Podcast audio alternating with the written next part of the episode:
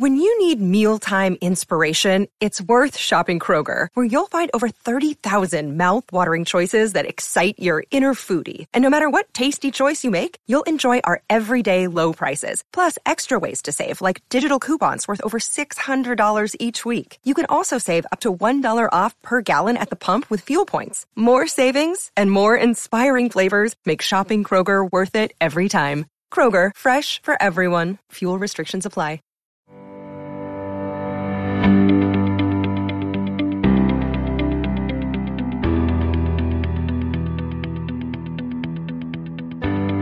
Everyone, and welcome to the latest episode of Fish Bites, the Miami Herald's Miami Marlins podcast. I'm Jordan McPherson. Well, we're about two weeks in the camp. I actually just finished day 15 in a row up in Jupiter. Games have started. We're three games in. Evaluation is underway for Marlins manager Skip Schumaker and the Marlins front office to try to get that 26 man roster put together for opening day on March 30th.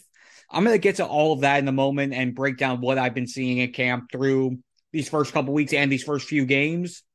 But before all that, uh, gonna have a special guest on the podcast this week, uh, trying to provide interviews with players and players and people around the Marlins organization who aren't usually in the limelight. I did that last week when I put on here three player interviews: Braxton Garrett, Sean Reynolds, and Josh Simpson.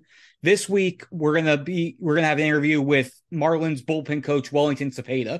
He's entering his fourth year in the Marlins org as the bullpen coach, essentially the right hand man to pitching coach and pitching guru Mel Stottlemyre Jr. And Cepeda is also going to be the pitching coach for the Dominican Republic in the World Baseball Classic. So, in addition to trying to help his country win the tournament, win that event, he's also going to be very key for the Marlins since he's going to be the one who's going to have his eyes on site with Sandy Alcantara and Johnny Cueto while they're away from camp over what could potentially be two of the final three weeks of spring training. So Cepeda is going to have a very valuable role there, just like he has a very valuable role for the club now. He's has a lot of experience. He's been in the coaching in pro ball for close to two decades now. A lot of it in the minor leagues before joining the Marlins four years ago. And, you know, enough of me rambling right now. Here is that interview with Wellington Cepeda. So just first and foremost, uh, been up here fourth season now, been working with Mel. Just can you take me through the relationship between the two of you guys, how it works, how you guys divide and conquer everything with the pitching, and how it's led to the success you guys have had so far. Uh, yeah, I mean, me and Mel go back to uh, the Arizona. You know, we we were both pitching coaches there in the in the farm system. Probably known Marin now for 20 years, so the relationship just continued to grow uh, since then. Uh, he became the uh, the coordinator, and I became one of his uh, assistant, kind of. I was the pitching coach, but also assistant with the line guys. And uh, that's the way he grew a lot. And now the last four years here has been great. Uh, we continue to grow, not only as a, a co-worker here, but also as family. Yeah. So and to see that one-two punch of you guys again, to see it continue two decades later, just what is that? What's that like? And again, he's referred to you when we talked to him a couple weeks ago as he goes, "You're his right hand man. He could not be here and know everything will get done." Just that the the synchronicity of the two of you, just to see how that's evolved over two decades. Yeah, like I said, we we have the same kind of philosophy. Uh, like I said, we grew up the same when we started up as pitching coaches and. And uh, the same philosophy. We, we believe in, uh, we trust each other uh, and we believe in uh, what we do. You know, we see the same thing kind of mechanically and and, and also mentally, and that's the way we, we've done it for the past uh, two decades. Yeah, and for people who may not know exactly what the role is, what is the typical day-to-day for a bullpen coach? I know everyone looks at the pitching coach when it comes to all that, but what goes into your role to to work on that side? Yeah, I'll make sure everybody does their job. Make, make sure they prepare, uh, just like the starter do. Uh, make sure the bullpen guys prepare. I make sure I give them uh, the scouting report on every hitter uh, to make sure we're in the same page with the catcher, and pitching coach, and myself. Uh, and also make sure to see how they are and make sure I, you know, I, I communicate with Mel how everybody's doing and all that out of the fence. So it's a little world, it's a different world back there, but I make sure they, they keep, you know, pay attention to the ball game and uh, and know what they're going to do. They have a plan, so every time when they come in, they know what they're going to do out there with, with the hitter, specific hitter they're going to face. Is it comparable to like what a bench coach is like to a manager in terms of you with a pitching coach? Is it would that be a safe way to compare the, the role? Yeah, it is compare. Uh, I said it is. Uh, like I said, uh, the communication between us is, is, very important, just like the bench coach to the manager. And make sure when he give me, uh, you know, sometimes Mel call down there to the bullpen, and he'll ask me, what do you think about this guy, this guy, and that? And, and I'll let him my opinion. You know, they have the final decision, but I let them know what I see in the bullpen, how they're warming up, and all that. Yeah, uh, WBC, you're going to be pitch coach for the DR. Just how did that role come about, and how excited are you to to be in that role, to be on that stage, and yeah. be able for I know a lot of the players here are excited to represent your country, but on the coaching side, it's got to be the same excitement. Yeah, yeah, it is. Uh, this is my second time I'll go. I went there in 09, but I was the assistant pitching coach. Now I'll be the main guy. Uh, it's an honor, you know, represent your country and all that, and uh, my family uh, represent the Marlins. And also, we're going to have a couple of guys from our team, so it's very important for me to be there and, and take care of them, and you know, hopefully we win it. But uh, it's an honor really to be there, and uh, it just came because you know probably one of the few Dominican guys in the big leagues as a pitching side of it. So that was part of the reason Nelson Cruz, which is the GM, kind of got a hold of me, and I knew Nelson before from Winterboy and all that, so got a hold of me and said, you know what, I want you to be the, the main guy, and uh, they asked permission to Kim and the Marlins, and uh, they gave me the okay to go. Yeah, and you mentioned having a couple guys there. Curious your thoughts. You see Mel go out there and talk to Sandy. What do you think that's going to be like when you have to go out there during a game and be like, hey, this might be it, just seeing what he's like on that. What, what do you think that's going to be like in your, uh, Again, it would be an honor for me, you know, uh, being a pitching coach for a Cy Young Award winner. Uh, but I'm just glad, you know, and I know I never done that with with uh, with Sandy being out there while he's pitching. It'll be a great experience for me, but uh, it'll be it'll be an outstanding you know to be there. Yeah, in 09, that was your Cueto was in the DR that year too, right? So two of you going back together, just Cueto. What do you see? What do you remember from 09 there? I remember, I know he won the one game he pitched, and just the evolution of his career from your vantage point. Obviously, a lot from a distance, but what have you seen from him, and what do you think he can bring to this club? Uh, I mean, he's going to bring experience, first of all, first and most. Uh, you know, he's going to be a guy that's going to I'll go out there and compete, throw strikes, and that's what part of the thing we need. You know, as a Dominican team, uh, we're to be loaded, uh, both uh, position player wise and, and, and pitching wise. So just Cueto, just the experience and the way he goes about his business. So, uh, and he has the experience of being in the classic. So that's a, that's even better just to have him there and, and, and, and kind of teach the young guys that haven't been there you know how to how to how to prepare for that and, and then go out there and execute. Yeah, you talked about the team being stacked. You guys, Venezuela, see what the U.S. has. Just to see the evolution of the tournament and seeing guys wanting to do it. Obviously, it's in the middle of spring training. There's other things they could be doing. To see how the tournament has grown since that 2009 tournament. What does that mean to you to see to see the growth? Uh, it's grown enormously. Uh, you know, especially the way people prepare. Before it was more go out there, do your best, be your strength and all that. But now it's like a regular uh, season game. You're going to go over hitters, you're going to have a plan, and then they got to go out there and execute. So, but just how the people are, especially in my country, you know, how people are like into it more than ever before. So they're looking forward for this. Plus, it's six year in between instead of four. So people are desperate kind of to watch this. Uh, this tournament go on and, and, and see who becomes a winner. Yeah. Uh, for you personally, when you look at your career tra- trajectory, two decades in the business, now up here for the last four years, just can you take me through just what the ride has been like for you going from doing stuff doing stuff at the lower levels too. now being established as a big league coach. What has that been like for you? No, it's been great. Uh, you know, you learn every year. You never stop learning. So coming all the way from uh, when I started playing in 2000 and becoming a coach, to now, uh, you know, I've grown enormously and continue to learn. Like I said, you never stop learning. Uh, but it's been outstanding, and I love it. I love it. This is what this is my passion. This is what I love, and continue to you know pass my knowledge to, to the young guys who are coming up, especially in their own language, the people that speak Spanish. So this is a blessing. What's the biggest thing you have learned about yourself? What would you say would be the biggest thing you've learned? Uh, again, just uh, just be around these guys and, and, continue to grow. That's that's the biggest thing. It really, I, uh, you know, being with a lot of people that, that, that, you know that brought me to be alone, like with Mel and all that, to be around them and, and continue to learn from them. It's been a blessing. Uh, a couple weeks in the camping out games are starting today, but anybody who's caught your eye that maybe by surprise or has impressed so far during the early going? You know, most of them, really, all of them. Uh, they came in great shape, which is great.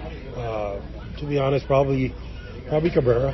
And you know, going back to the past two years, seeing him, he had a slow start in spring training just to get his arm going and all that, and, and seeing him now the way he is, I think he looks like he's in mid-season form. So probably Cabrera will be the guy. Also, if uh, Trevor. Trevor has been another guy that you know he had issue last year with his back and all that, but he seems healthy. Uh, he's great with his arm slot, and he seems like he's going to have a, a, big bounce uh, back here. And now game starting day, just how excited are you to actually see them in the live setting, not just facing their own teammates, to be able to get in the game action, and start really getting to to see the work in action. Yeah, uh, you know, can't wait for this. Uh, this is one thing we were waiting for uh, to start games uh, and see them, like you said, facing another team and like that. It's a little different, you know. The, the adrenaline kicks in a little bit, and now you start getting, you know, all your your stuff is playing against different teams, not only our guys. So uh, it's exciting again to to be out there and start spring training, and you know, a month from now we, it's going to be play ball, you know, in in, in loanDepot. So uh, you know, like everybody get uh, ready again uh, getting their innings, they're getting their ups and downs, and and, uh, and the bullpen guys getting their innings, and then be ready for opening day. Thanks much, Appreciate it. You're welcome. Another day is here, and you're ready for it. What to wear? Check. Breakfast, lunch, and dinner? Check. Planning for what's next and how to save for it? That's where Bank of America can help. For your financial to-dos, Bank of America has experts ready to help get you closer to your goals. Get started at one of our local financial centers or 24-7 in our mobile banking app. Find a location near you at bankofamerica.com slash talk to us. What would you like the power to do? Mobile banking requires downloading the app and is only available for select devices. Message and data rates may apply. Bank of America and a member FDIC. And once again, I appreciate Wellington Cepeda taking the time to talk with me earlier uh, in camp a few days ago. He's obviously, he's been an incredible insight to the Marlins pitching structure and how his relationship with Mel has helped the two of them forge that bond and be able to basically build off of each other as they've progressed throughout these last four years. And as a reminder, the World Baseball Classic, it's fast approaching and loanDepot Park is going to be front and center of it all. They're hosting one of the four pools, one of the two sets of quarterfinals, the semifinal, and the championship. Pool play at loanDepot Park is from March 11th to March 15th. The teams for Miami's pool, again, this pool is stacked. You got Dominican Republic, Venezuela, Puerto Rico, Nicaragua, and Israel. There's going to be two games a day for those first five days, noon and seven from March 11th to March 15th. There's an off day on March 16th in Miami. The quarterfinals will be March 17th and March 18th. The semifinals March 19th and 20th, and the final will be on March 21st. And the Herald is going to be keeping you posted all throughout and leading up to the tournament. Uh, I'm going to have a package of stories previewing the classic. Myself, Andre Fernandez, a couple of our other colleagues, David Wilson, Greg Cody, Jorge Ebro with El Nuevo Herald. We're all going to be taking part in covering the World Baseball Classic. I'll be bouncing back and forth between there and Jupiter to cover the Marlins since again, opening day is not long after the tournament ends. So have to make sure I'm up to date with everything going into the season. But we're going to have a full package of stories that are going to start rolling out next week around the time when the full tournament itself starts. And next week's podcast is going to be devoted heavily to previewing the tournament, looking at the field that will be starting in Miami in pool play, and just trying to get you guys ready for what's to come at loanDepot Park over the course of those 11 days. And now that we're done with World Baseball Classic talk, on the Marlin spring training. Again, they're two weeks in. They got about four weeks left until camp breaks, and they get ready for opening day on March 30th against the New York Mets. And I've been up there every day so far, so I'm going to try to get through as much of what I've seen so far from camp over these first two weeks and through the first three games as of the recording of this podcast. It's going to be a little rapid fire so I can get through as much as possible without making this episode longer than it needs to be. So, first and foremost, the pitch clock. Consider me a fan. I was a supporter of this when it got proposed early on. And now that I'm a few games into watching it, I'm fully on board. Just look at the times for the Marlins' first three spring training games. Their night game up in Port St. Lucie against the Mets, two hours and 35 minutes. Their game on Sunday afternoon against St. Louis Cardinals, 226. And their game on Monday in West Palm Beach against the Houston Astros, two hours, 19 minutes. Again, and it's not that any action is missing, it's the pace of play is a lot faster. And I think it was Anthony Castrovince with MLB.com who put it on Twitter. He summed it up the best. It's not, there's, it's not that there is, it's not about pace of play. It's, or not about how much that there's going to be less baseball. There's less non baseball happening. So all of that time in between when we're waiting for the pitch and we're waiting for something to happen, a lot of that has gotten reduced. So far, I've seen, at least from the Marlins standpoint, Marlins pitchers have been fine with it through the early going. There were a couple pitch clock violations through the first three games, but most of it was a slight misunderstanding all around on Sunday that came with pitchers when they're doing their warm ups, uh, when they're doing their warm ups coming onto the mound. Uh, at the beginning of an inning, they have, I believe it's the clock starts at two minutes and 15 seconds for them to throw their eight warm up pitches. The last warm up pitch needs to be thrown by the time the clock hits 30 seconds, which is when the first, the batter is supposed to start making his way to the box. If that final warm up pitch isn't thrown by the time the clock hits 30, there the pitcher is assessing on that ball for the first at bat for the first plate appearance of the inning. That happened to Eury Perez and Will Stewart on Sunday. They both did not understand the rule. I don't think the rule was explained properly. I think it was the explanation that Skip Schumaker gave. And by the end of the game, everyone was on the same page. Everyone seemed to understand it. Now, there are still nuances that obviously need to be worked out. And some of those are just going to be things that come with a matter of time. I mean, one thing that really stuck out was pitchers understanding that when they're releasing their pitches, if they, for example, look at the, if they were, are throwing their pitch when there's nine seconds on the clock every single time, hitters are going to pick up on that pattern and be able to get quicker jumps with their stolen base attempts and be able to figure out things with timing at the plate. Uh, so f- trying not to fall into patterns there, and also for guy for younger guys to not just quick pitch and be able to realize that sometimes they have more time than they think, and that balance of knowing you need to get the pitch out before the clock hits zero, but also using the clock to your advantage to throw it earlier in the count when there's 15, 14, 13 seconds left versus, okay, now throwing it with three, two, one seconds left and figuring out how to mix and match when they're actually releasing their pitch. That's something that a lot of the guys are going to have to adjust to. And then other things are like guys when a ball's in play, play pitchers who are having to go and cover a base and having to quickly get back to to the mound before the clock starts up and having to get their first pitch off, learning how to balance their basically their breathing, getting making sure they're on, the right page and they're keeping their tempo right when they're having to do other baseball related things outside of just pitching when they're having to deal with the clock. So that all all that stuff will sort itself out. Teams have about a month until the season starts to really start figuring all that out. Everyone's gone through their first game so far, so things are going to develop over time and teams are going to realize they have to adapt to it. They're going to have to learn, learn to learn it, abide by it. It's all the new rules. They're not going away. Uh, next topic, uh, the Marlins infield. As everyone, as we have discussed on this uh, this show before, the Marlins projected starting infield is Garrett Cooper at first base, Luis Arraez at second, Joey Wendle at short, and Jean Segura at third. The Marlins and Skip manager Skip Schumaker specifically are trying to get those four as many rep game reps together as possible, especially over this next week, because by the time Sunday and Monday hits, Jean Segura and Luis Arraez are gone. They're going to the World Baseball Classic. They have to report to their respective countries' camps to get ready for the World Baseball Classic. So there's not that much time for the four of them to really get a chance to gel and get into a groove in live action before the season starts. So they're trying to put them out there. I believe they all went about five innings in their first game on Sunday. I anticipated being about the same on Tuesday when they're when they're together for the second time, and they're going to probably try to get together. Eh, I would assume at least two more times this week before Jean Segura and Luis Arraez leave for the World Baseball Classic, and then as soon as they both of them are back, it's going to be the same thing, getting them try and get back to back days, especially over that final week before camp breaks and the season begins.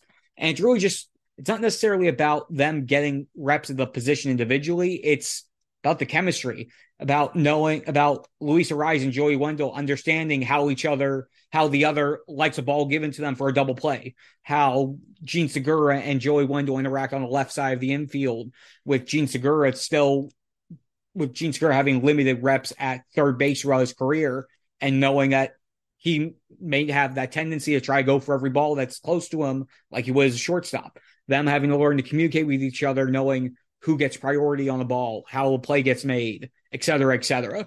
So they're trying to get as many reps as possible. And again, spring training, especially early, you don't want guys going back to back, but there are situations that may call for that. Uh, next up, a big day happened on Sunday. Eury Perez made his spring training debut. He threw two innings in St. Louis Cardinals, and he showed why he is such a highly touted prospect. I mean, his second pitch of the game was 99.6 miles an hour. That was his first pitch to Nolan Arenado. He was very he was solid throughout the entire game, but he also showed why you have to remember that he's a nine, he's 19 years old, going on 20 has only been in pro ball for two years. His stuff plays. We all know that. The fastballs, both the four seam and the sinker, hit the upper 90s. His changeup is in the low 90s with swing, and miss. His slider is in the mid upper 80s and can get some swing and miss. I feel like I've heard that before with a certain ace of this rotation right now in Sandy Alcantara. Uh, I mean, and honestly, Sandy has been mentoring Eury. The two of them are very similar outside of the fact that Eury's about three to four inches taller and about 15 pounds heavier and eight years younger. Again, Sandy had Sandy is very seasoned. He knows where his stuff is. Eury, while he has the talent, there is still there are still boxes for him to check as he moves through spring training and his just his overall development this year between learning how to sequence his pitches, learning how to adjust to that pitch clock and a lot some of these new rules. The pitch clock was there in the minors, but he's still having to adjust to a wall, trying to figure everything out with the expectations. And expectations are something that he has to keep in mind as well. He's trying to focus on himself when there is a lot of noise out there about him because again, he's 19 years old. He had that great season in double A. He's considered one of the top two or three right-handed pitcher pitching prospects in all of baseball. And at some point when he gets up here, people are going to expect him to contribute right away. And there are some people hoping that he gets here sooner than later. And it just gets back to the point of he needs to know that he will be ready when he's ready. When he is fully set to come up, when he when the organization is confident that he will be set to not just get to the big leagues, but stay in the big leagues, you will see Eury Perez in the big leagues.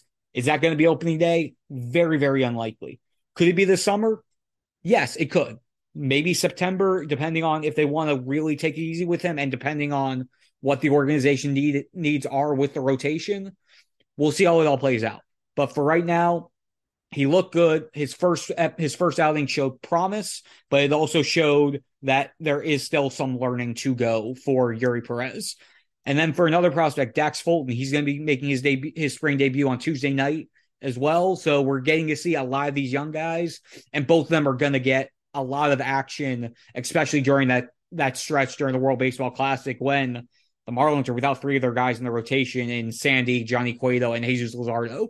So the Marlins will be able to move those guys around and give them the extra reps in live settings. It'll be fun to watch them and see what they're able to do but also, as I said again, put it with the caveat of don't look at the spring training results and solely say, look, he has this, he's ready. Let them mature, let them progress, let them get to where they need to be at their own pace and celebrate the celebrate the wins, celebrate the big moments, but also appreciate the development and give them that time to get that seasoning that they need. A few individuals on the position player side uh, Garrett Hampson is one I want to start with. Non-roster invitee was with Colorado the last parts of the last five seasons up in the big leagues. He was non-tendered last off season, this past off season after having his worst offensive season in the big leagues. It was about a 211 average, a sub 600 OPS. Uh, and the Marlins brought him in. And while the, again, spring training numbers are spring training numbers, Skip Schumaker has previous experience with him from when Skip was with the Padres organization, two years in the front office, and then two years first base coach and uh and a the assistant uh, the associate manager, I believe was the title he had those last two years. So he saw Garrett Hampson in the NL West, uh, plays up the middle of the field, can play shortstop, can play second base, can play center field. And Schumaker said, if he's going to be be part of this roster, and if Garrett Hampson makes the roster, it will be as a bench bat, sort of in the similar type role as Jon Berti. Uh, it's he's going to have to play all three of those spots, and he essentially is going to be, if he makes the roster, the backup center fielder, the backup center fielder, and to be able to give guys off their get guys off their feet in the middle infield. Jon Berti plays that will play that type of role as well, and he'll be a guy who can pinch hit and pinch hit against uh, left-handed left-handed pitching, which is an area where he has excelled during his career. So he's a guy that Skip Schumaker has already given some high praise to, and is a guy who I would keep my eye on looking forward as decisions start to get made in the next coming weeks. And a couple other notes on that. The Marlins, while their 40 man roster is full at the moment, they tech they at this point have three guys who they will be able to move onto the 60 day IL whenever they do need to make make roster moves. You have Max Meyer, who's under on who is recovering, rehabbing from Tommy John, Anthony Bender, who's rehabbing from Tommy John surgery, and Nic Enright, the Rule Five pick, who in uh, December was diagnosed with Hodgkin's lymphoma. He is doing his his work, his conditioning, but he's not going to be ready until most likely some point after his second round of of treatments in July. So the Marlins are going are being obviously cautious with him, but they're going to most likely start him on the 60 day IL because otherwise he has to stay on the active roster as a Rule Five pick. So you have three open, you have three roster spots on the 40 man that are available for the taking for people who aren't currently on the 40 man roster, whether those are guys who are in camp or free agents or trade acquisitions that the Marlins are could attempt to make over the next month. The Marlins have some flexibility on that front. Uh, two other pro- two prospects or two younger guys who have impressed early so far in camp: Jordan Groshans and Peyton Burdick. I'll start with Burdick. Uh, uh, the the club's first home run of camp of spring training on Monday two run shot to right field against the Astros. Uh, and his at bats have all looked nice so far. He has, I believe, it's four RBI over the first three games. Uh, he's played. He's able to play all three outfield spots. Was looking real. He looked really smooth in center field on Saturday in their Grapefruit League debut, and his swing looked so much better than it was during the regular season when the Marlins called him up. He's been working with hitting coach Brant Brown, who essentially brought his swing back to what it was when he was playing in college at Wright State. And that's where Peyton Burdick had a lot of success and why it got him, why the Marlins ended up drafting him on day two in that 2019 draft, and why he had such success early in that first year of pro ball before COVID. And they brought him back to his swing, they simplified it, and the early results look good, and we'll see how it plays out moving forward. As for Jordan Groshans, and remember, he was the guy who they got from the Toronto Blue Jays at the trade deadline for Anthony Bass and Zach Pop. He made his debut in mid September, played about a couple weeks in the big leagues, all at third base. And the Marlins on Monday had him play first base, give him some reps there so that if he is able to make the club, he has another option for getting on the field. Because again, Jean Segura is expected to play live third. Jon Berti will be a guy who's able to who is able to spell guys all over the field. First base is really that spot where the Marlins are thin when it comes to depth.